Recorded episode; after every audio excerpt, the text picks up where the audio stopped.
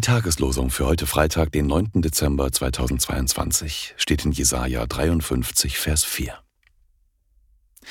Fürwahr, er trug unsere Krankheit und lud auf sich unsere Schmerzen. Wir aber hielten ihn für den, der geplagt und von Gott geschlagen und gemartert wäre. Jesaja 53, Vers 4. Der Lehrtext für heute steht in Hebräer 12, Vers 3. Gedenkt an den, der so viel Widerspruch gegen sich von den Sündern erduldet hat, dass ihr nicht matt werdet und den Mut nicht sinken lasst. Hebräer 12, Vers 3. Die Losungen werden herausgegeben von der Evangelischen Brüderunität Herrnhuter Brüdergemeinde.